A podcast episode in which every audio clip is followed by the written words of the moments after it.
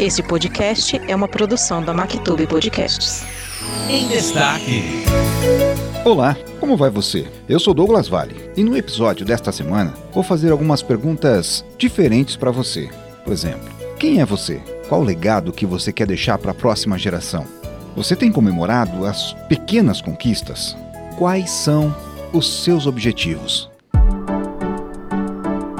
vinte e seis anos, tem uma história no jornalismo, tem uma história de vida muito legal.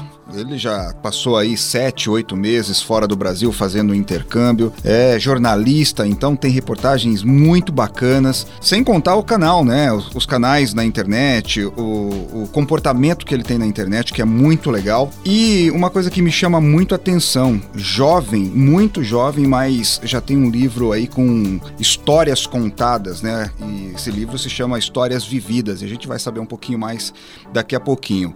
Esdras Pereira, meu Meu irmão Esdras Pereira, um cara que eu gosto demais e eu tô muito feliz de ter você aqui hoje no Em Destaque. Fala, Douglas. Bom dia, boa tarde ou boa noite para você que tá chegando também para nos ouvir. É uma satisfação enorme estar presente por aqui.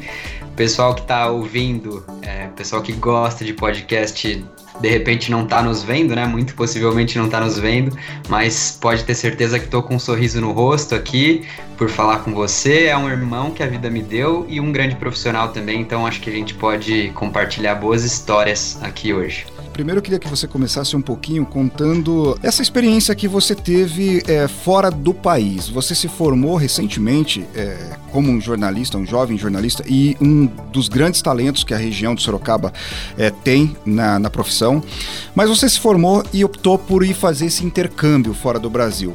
E eu acho que isso mexeu, eu te conheci antes do intercâmbio e, e, e conheço Esdras que voltou do intercâmbio. Eu acho que isso mexeu muito com você, mexeu muito com a, a, a, o ser humano Esdras Pereira, e eu queria que você contasse, a gente começasse o pontapé com essa sua experiência fora do Brasil. Sensacional, é muito interessante você apontar dessa forma, porque a gente estava junto, né, no meu pré-intercâmbio, a gente trabalhou em dois mil e dezesseis e eu acabei viajando no comecinho de dois mil e dezessete, então eu concordo com você, acho que foi um divisor de águas na minha vida, assim, é, não pensando profissionalmente agora, mas pensando em mim como pessoa, eu acho que eu vivi situações que eu não teria vivido aqui no Brasil, então assim, de passar perrengue fora mesmo, porque eu fui um cara que fui contrário à regra, assim, eu não fui o cara que se planejou muito para viajar, então eu lembro que quando a gente estava trabalhando junto na comunicação da prefeitura, as meninas que trabalhavam com a gente, elas falavam muito, vamos fazer intercâmbio, vamos viajar, vamos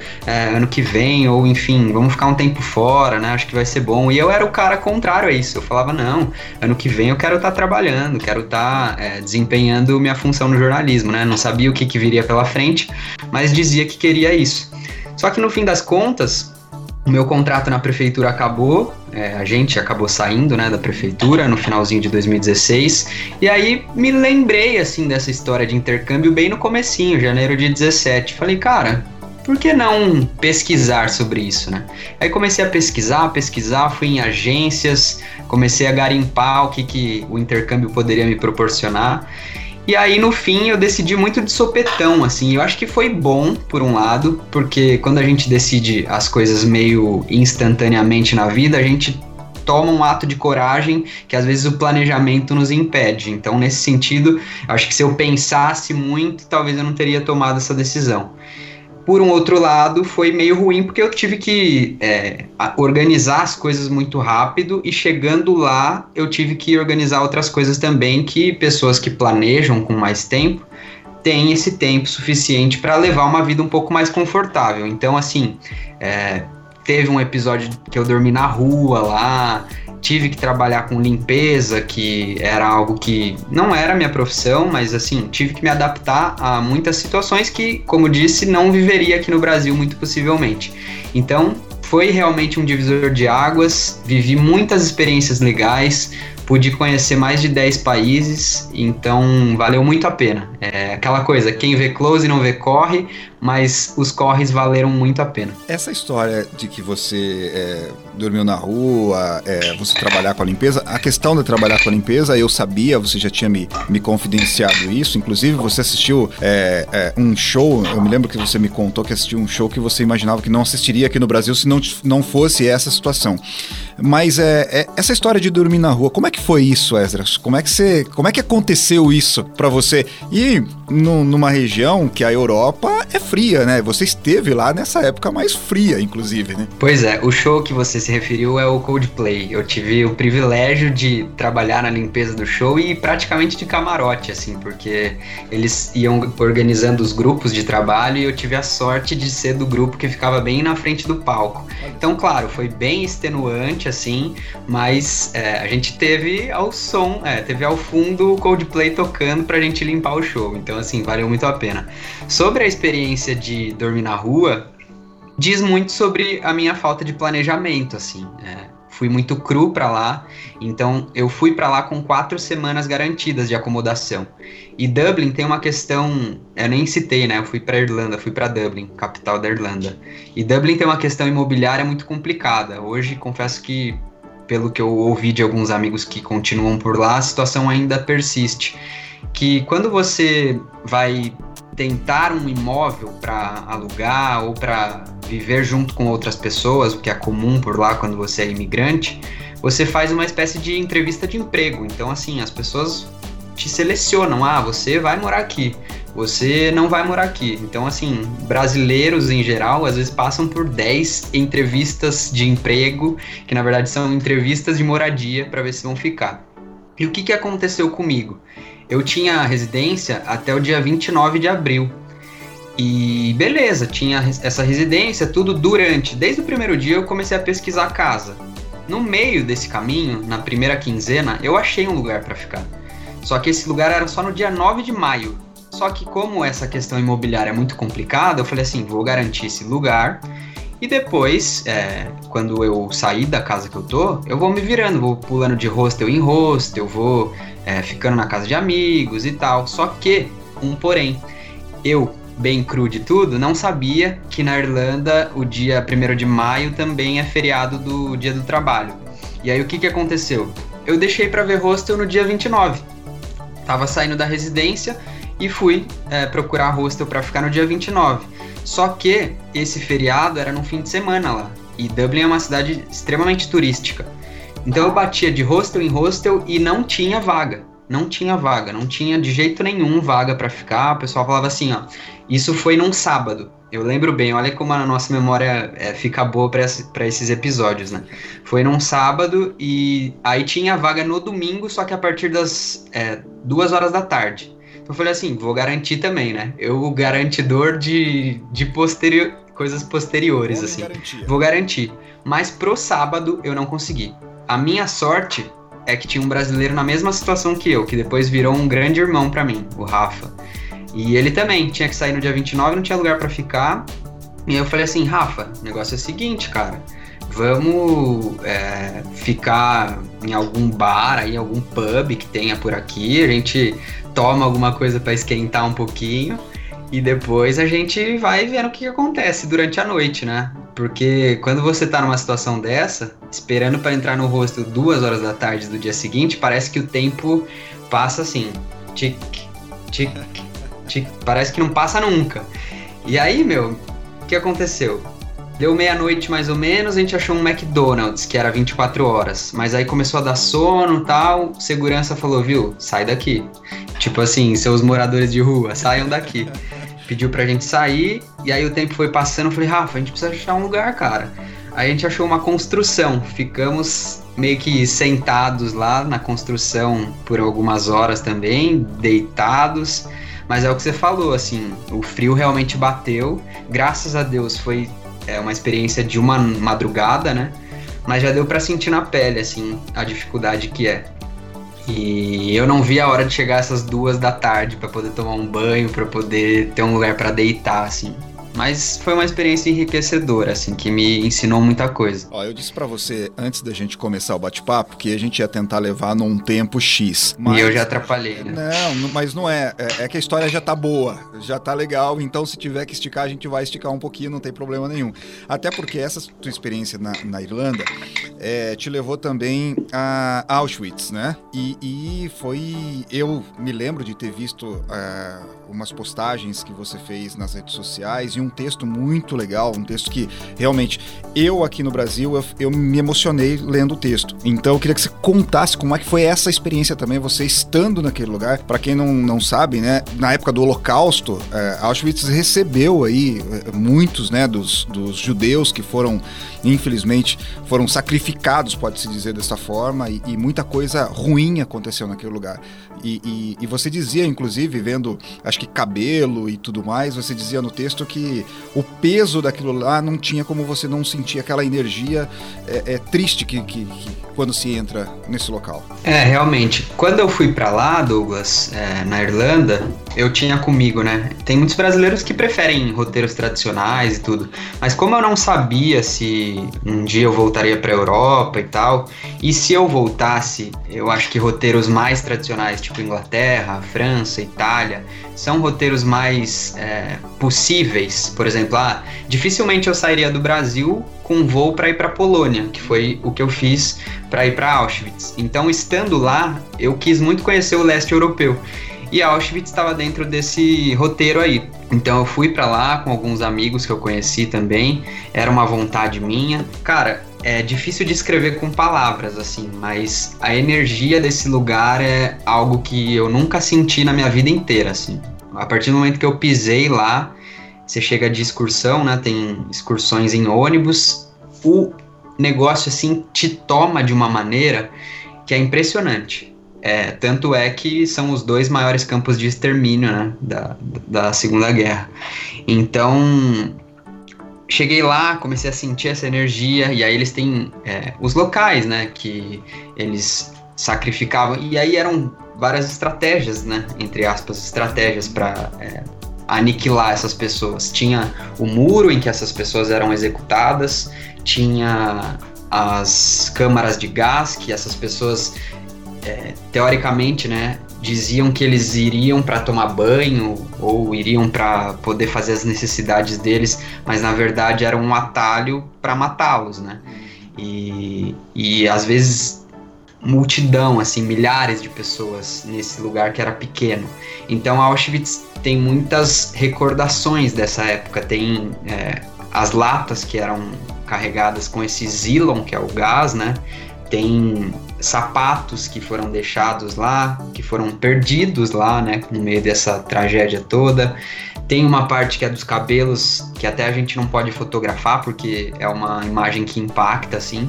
E, cara, é emocionante demais. Eu, assim, me segurei durante um ponto, mas eu sou um cara muito sensível, então não tenho muita... Não ligo, assim, de me emocionar, eu acho que é importante e seria estranho se não me emocionasse lá, mas o ponto alto da emoção pra mim foi quando a gente chegou em frente a esse muro em que as pessoas eram executadas e eu vi várias pessoas com a bandeira de Israel nas costas, assim.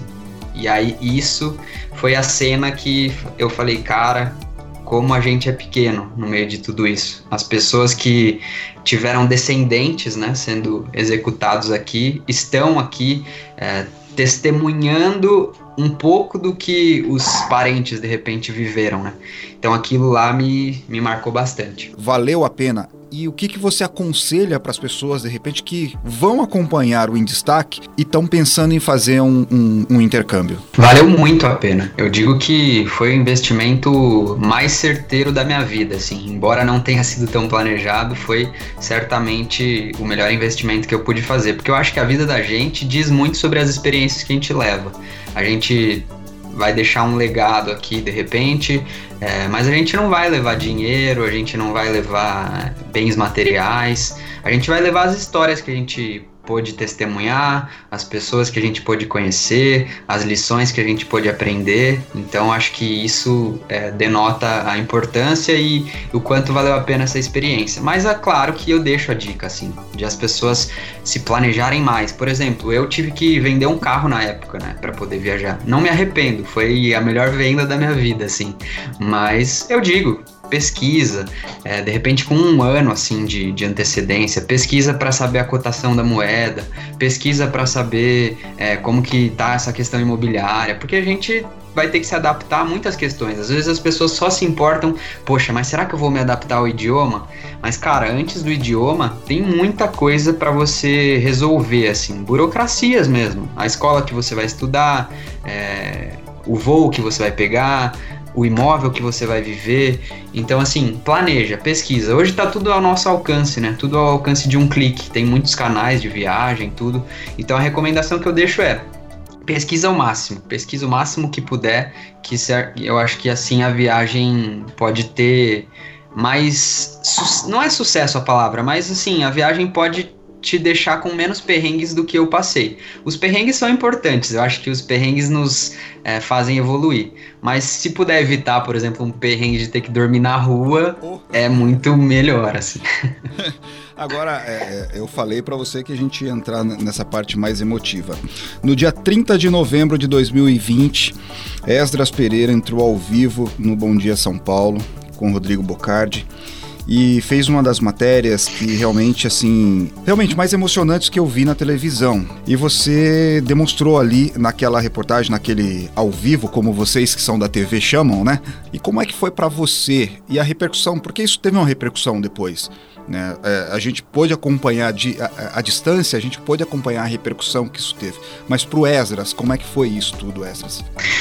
Olha, foi um processo saindo até aquele dia, Douglas. É, isso aconteceu na minha volta para a T V TEM, né? Tava cobrindo férias em Itapetininga e eu voltei numa segunda e o acidente aconteceu numa quarta-feira. Então, assim, não tive... Aliás, ninguém tem tempo para se preparar para uma tragédia dessa proporção, né? Com mais de cinquenta é, mortes num acidente rodoviário. Mas é, aquele dia foi o quinto dia, então...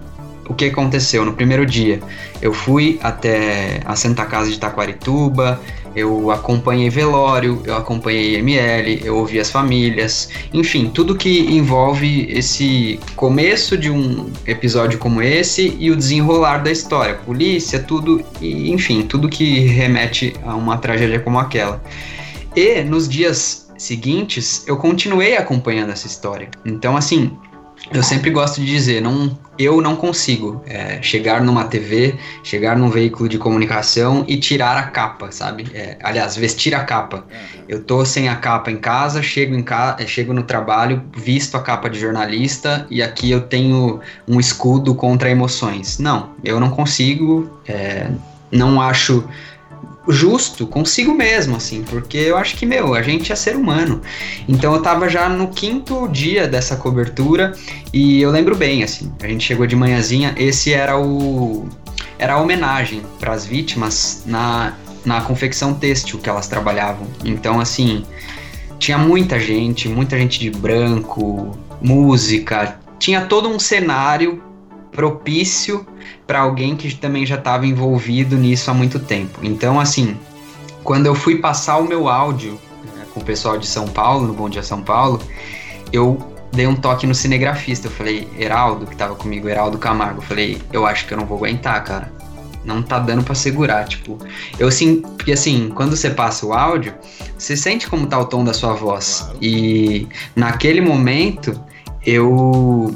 Eu olhei em volta e as pessoas estavam muito perto de mim, assim, sabe? Então, minha primeira atitude foi falar mais baixo um pouco. Eu tava falando mais baixo em respeito àquelas pessoas. E aí, quando começou ao vivo, eu segurei um pouco, consegui passar as primeiras informações, mas quando o Heraldo tira de mim, aí é a hora que eu olho pro lado, assim. E aí eu percebo que eu tô no meio de tudo aquilo, assim. E aí é a hora que... eu não consigo, é, eu peço... Assim, é muito louco, porque quando acabou eu nem lembrava direito o que tinha acontecido. Eu fiquei meio que num estado de transe, assim. Uhum. Eu só lembro do pessoal de São Paulo falar, força aí, Esdras, obrigado, tal. E tipo, eu falei, não, desculpa aí, cara, não, não teve jeito. Mas, é, realmente, foi emocionante, é, o pessoal da cidade me agradeceu muito, assim, depois, porque eu acho que, de alguma maneira, eu representei aquelas famílias. Claro que eu não tinha é, ligação direta com eles, mas eu representei com um sentimento que eu acho que seria de qualquer ser humano com um pouquinho mais de coração, sabe? Então, até a repercussão me assustou um pouquinho. Muita gente mandando mensagem, muita gente mandando link, né, de reportagens que fizeram. E na minha cabeça, naquele momento, eu falava, cara, mas é uma atitude de... assim, que aconteceu espontaneamente e aconteceria com muita gente. Só que acho que isso também diz muito sobre a sociedade que a gente está vivendo, né? A gente fala tanto de empatia, mas falta muito. É, então, acho que a repercussão reflete um pouco de, de tudo isso. Eu acho que... você foi muito feliz quando você falou na questão da empatia agora, porque... E o reflexo, né, da, da sociedade que a gente vive, né? Porque as pessoas parecem... É, e, e não dá... Obviamente que eu não vou generalizar, mas as pessoas hoje parecem que... É, nós estamos muito mais preocupados com o que está acontecendo conosco, ao nosso redor, à nossa volta, e a gente esquece muitas vezes de que ah, o terceiro, o quarto, o quinto, o sexto, eles é, sentem dor, sentem fome, sentem... É, enfim, né? Tem sentimentos também. Então, eu acho que você foi muito feliz nessa questão. Vamos sair um pouquinho dessa questão mais emotiva, até porque são experiências e eu gosto sempre de, de ouvir as experiências das pessoas, mas também a gente tem coisas bacanas, muito, mais, muito legais para falar. Por exemplo, Vidas Vividas, que são textos seus. Que histórias são essas? Dá um spoiler aí para quem está acompanhando em destaque. Porque ah. é o seguinte, Esdras, é, você falando um pouquinho de tudo isso aí, obviamente as pessoas que ouvirem vão procurar saber um pouquinho mais quem é o Esdras. Pois é, espero que sim, né? Espero que repercuta bem, que tenha... chegue, né, de uma maneira positiva aí na vida das pessoas. Cara, o Vida Vivida foi uma obra que... eu digo que é uma obra pandêmica, assim, né? Porque o ano de dois mil e vinte significou o ano em que eu acho que eu me afirmei como escritor também. Eu tinha essa vontade desde criança, sempre escrevi, sempre gostei de ficção, gostei de narrativas da vida real mesmo. E dois mil e vinte me trouxe assim uma vontade de tentar tirar um pouco das amarras, porque eu era um escritor que carregava uma certa síndrome do impostor, assim. Achava que meus textos não eram bons o suficiente, que eu não era capaz. Eu acho que isso também é muito da nossa sociedade, assim, né? O quanto a gente demora para acreditar no nosso próprio potencial. E aí, no meio de tudo isso, eu escrevi muito durante a pandemia, é, desde poesias, textos, é, crônicas, né? Textos mais reflexivos e tal. E aí me deu um start, assim, falei, cara, e aquele sonho de criança, né? De publicar um livro? Por que não tentar? Aí o que que eu fiz? Eu compilei vários textos que tinham uma certa sequência entre eles e, e aí mandei o original para uma editora portuguesa que chama Chiado. E aí eles me responderam, eu falei, foi bem despretensioso, embora eu quisesse, eu falei, ah, vou mandar, ver o que acontece, né? E aí dias depois eles responderam o e-mail falando, ah, em dez dias a gente vai analisar o seu original. E, de, e depois desses dez dias eles falaram, a gente topa publicar. Então foi assim um sonho meio de criança que depois ficou meio despretensioso, mas que no fim das contas se realizou e, meu, até tô com ele na mão aqui, ó.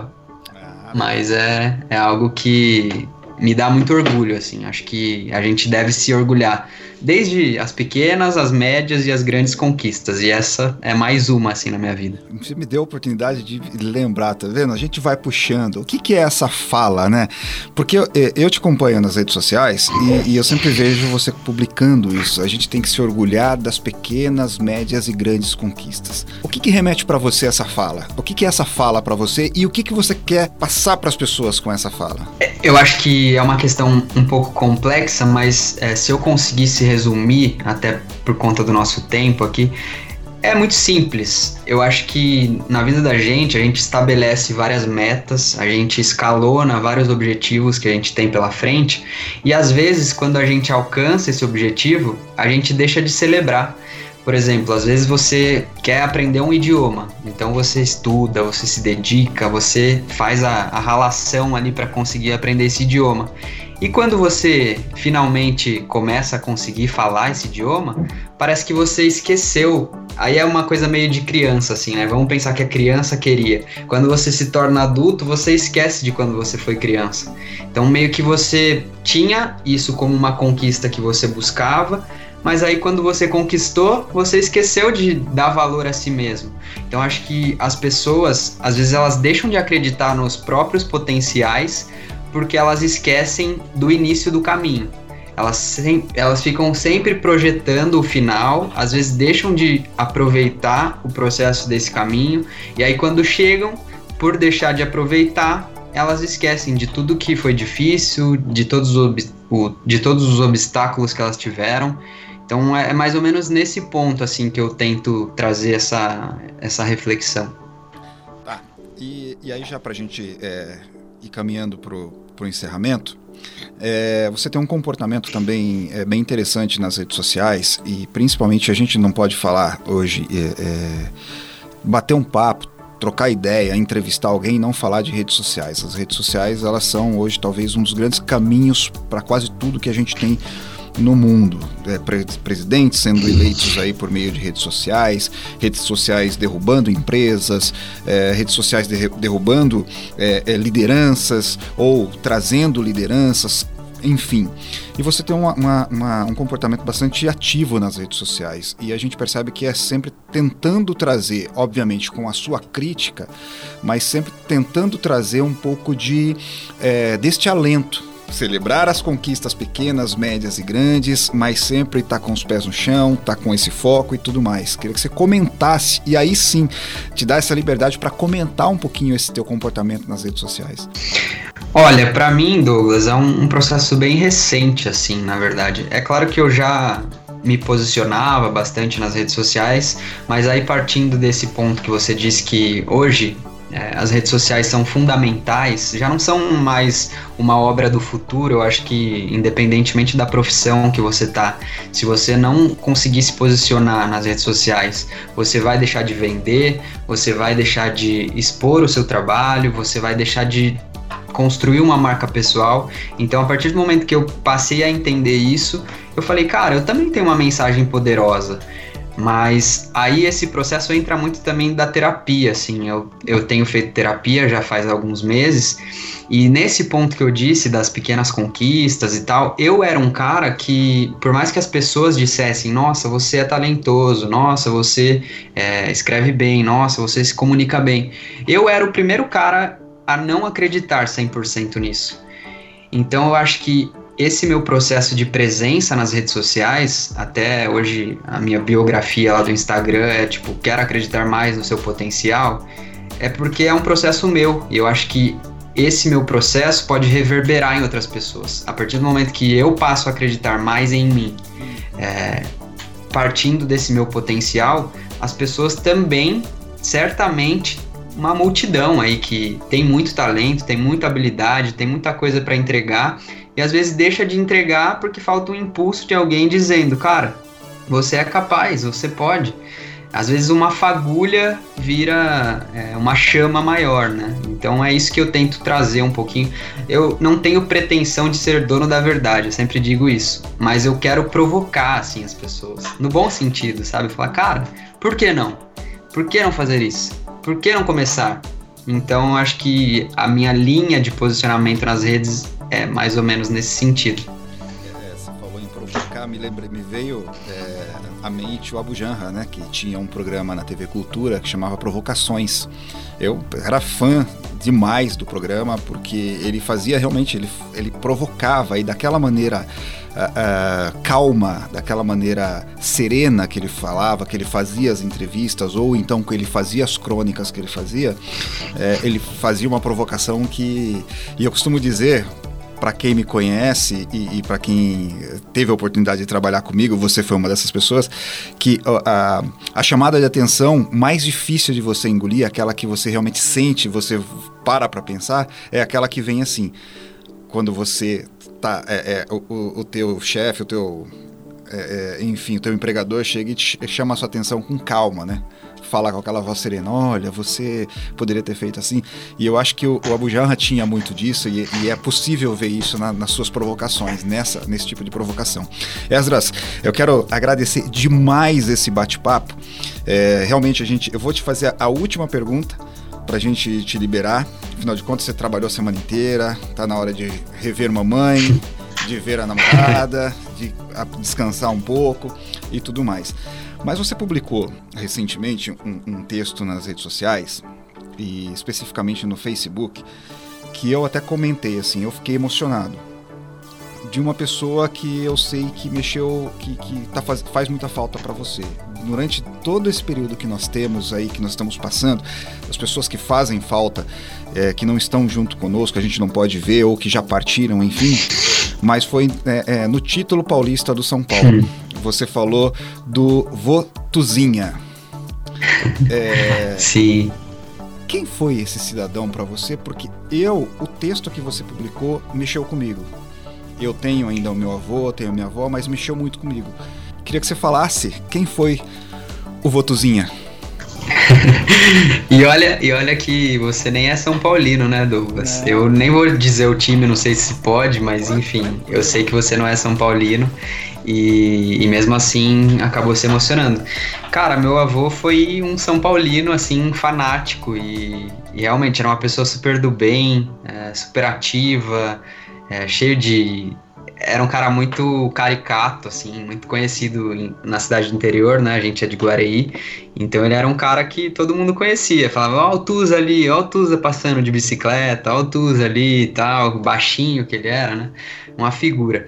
E, cara, é muita...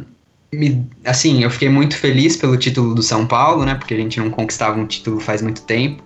Mas quando eu parei pra, pra pensar, assim, no que que representava esse título, eu me lembrei do meu avô, assim. A primeira coisa que, que eu me lembrei. Porque ele era um cara... Meu pai não é tão ligado ao futebol, mas esse meu avô era. Então, assim, ele era o cara que chegava com um pôster do São Paulo, com revista do São Paulo. Eu tenho até hoje, até fiz no post lá, coloquei o C D que ele me deu, o D V D, na verdade, do Mundial contra o Liverpool. Então, assim, um CDzinho super humilde, e aí escrito São Paulo um, Liverpool zero, a foto, e embaixo Votuza e a data, aquela coisa bem nostálgica, assim. Então, quando o São Paulo foi campeão e eu tive tempo de pensar um pouco mais sobre isso, ele foi a pessoa que, que me veio à mente, assim. Ele foi o cara que, acho que, aumentou um pouco do meu amor pelo clube. Então, quando eu pensei no título, eu logo pensei é, em quando a gente, se Deus quiser, vai poder voltar pro estádio. E aí eu digo assim, que quando o Morumbi estiver lotado e as arquibancadas, principalmente a laranja, né, que é da organizada, estiver ecoando, eu espero que ele lá no céu possa ouvir essa festa, assim, porque ele é um, ca- ele é um cara que... Era um cara, né? É porque ainda marca, né, na vida da gente. É um cara que teria uma alegria imensa, assim, em poder acompanhar um título. E é impressionante, né? Para quem quiser acompanhar, é só entrar no Facebook do Esdras e tem uma foto lá, e tá na, na legenda dessa foto tá escrito assim, o campeão voltou, Votuza. Obviamente que é, é uma foto já um pouco mais antiga e ele tá de perfil, mas dá para ver uma semelhança entre vocês dois. Há uma semelhança entre vocês dois, isso é muito legal. Esdras, o tempo passou e passou muito rápido, eu poderia ficar aqui quatro horas conversando com você, que, que, que ia ser muito legal, um bate-papo muito gostoso. Obrigado, realmente, de coração, obrigado mesmo por ter parado um pouquinho do seu tempo, da sua agenda aí, da sua corrida, que eu sei que você gosta de correr, aquela coisa toda, para poder bater esse papo comigo. Sucesso, só o que eu posso te dizer, eu já te dizia isso na, na, na época que trabalhamos juntos, né? Para você o sucesso tava, estava logo ali, e eu tenho visto, eu tenho visto isso, o sucesso está logo ali. Então, desejo mais sucesso para você, um beijo para você, para a família toda aí, porque vocês são sensacionais. Você é um cara que eu tenho um carinho muito grande. Obrigado muito, muito, muito por ter batido esse papo comigo. Eu que agradeço. Primeiro peço desculpas aí por ter, por ter estourado um pouco do protocolo, do tempo, né? Mas é que a conversa acabou fluindo um pouco mais. E agradeço demais. É, digo que você é um grande profissional, mas acima de tudo é um amigo que eu também tenho um carinho imenso. Também tenho certeza que tem muita coisa boa por vir. Uma delas é o podcast, que é um produto que eu particularmente gosto muito e sei que você, como um grande profissional do áudio, é, tá trazendo conteúdos de excelente qualidade. Então fico muito feliz, espero que o pessoal que esteja ouvindo, né, de repente no trajeto para o trabalho, para a academia, ou enfim, hoje a possibilidade é ampla, né? Espero que o pessoal possa ter dado risada, se emocionado quando for o momento de se emocionar e aproveitado, né? Acho que a nossa conversa foi bem um bate-papo mesmo que, como o meu intercâmbio, valeu muito a pena. Deixa aí suas redes sociais, Esdras, até pro pessoal poder encontrar o teu livro, te encontrar, tentar trocar uma ideia com você e tudo mais. Não é um menino estrela, não é um menino difícil de falar, vai responder, que eu sei que vai. Então, de repente, o pessoal quiser conhecer um pouquinho mais aí. Claro, claro. Ah, pode me procurar no Instagram, eu tô como Esdras F de Felipe Pereira, então Esdras F Pereira, e aí a partir do Instagram o pessoal consegue me achar em outras redes também. Grande abraço pra você, sucesso e até uma próxima. Abraço, fiquem com Deus e fiquem em paz. Depois deste bate-papo, a pergunta que fica é, mais uma vez, qual o legado você quer deixar para as próximas gerações? Peço desculpas aí pelo tempo estourado no nosso episódio, mas foi por uma boa causa, né? Ah, e não deixa de seguir a gente lá nas redes sociais, hein? Em ponto destaque D V, arroba em ponto destaque D V, lá no Facebook e também no Instagram. O agradecimento especial desta semana é para ela, Adriane Souza, da MacTube Comunicação, que fez aniversário no último domingo, dia treze de junho. Feliz aniversário, Dre. Um forte abraço a você e até a próxima edição. Até lá. Tchau.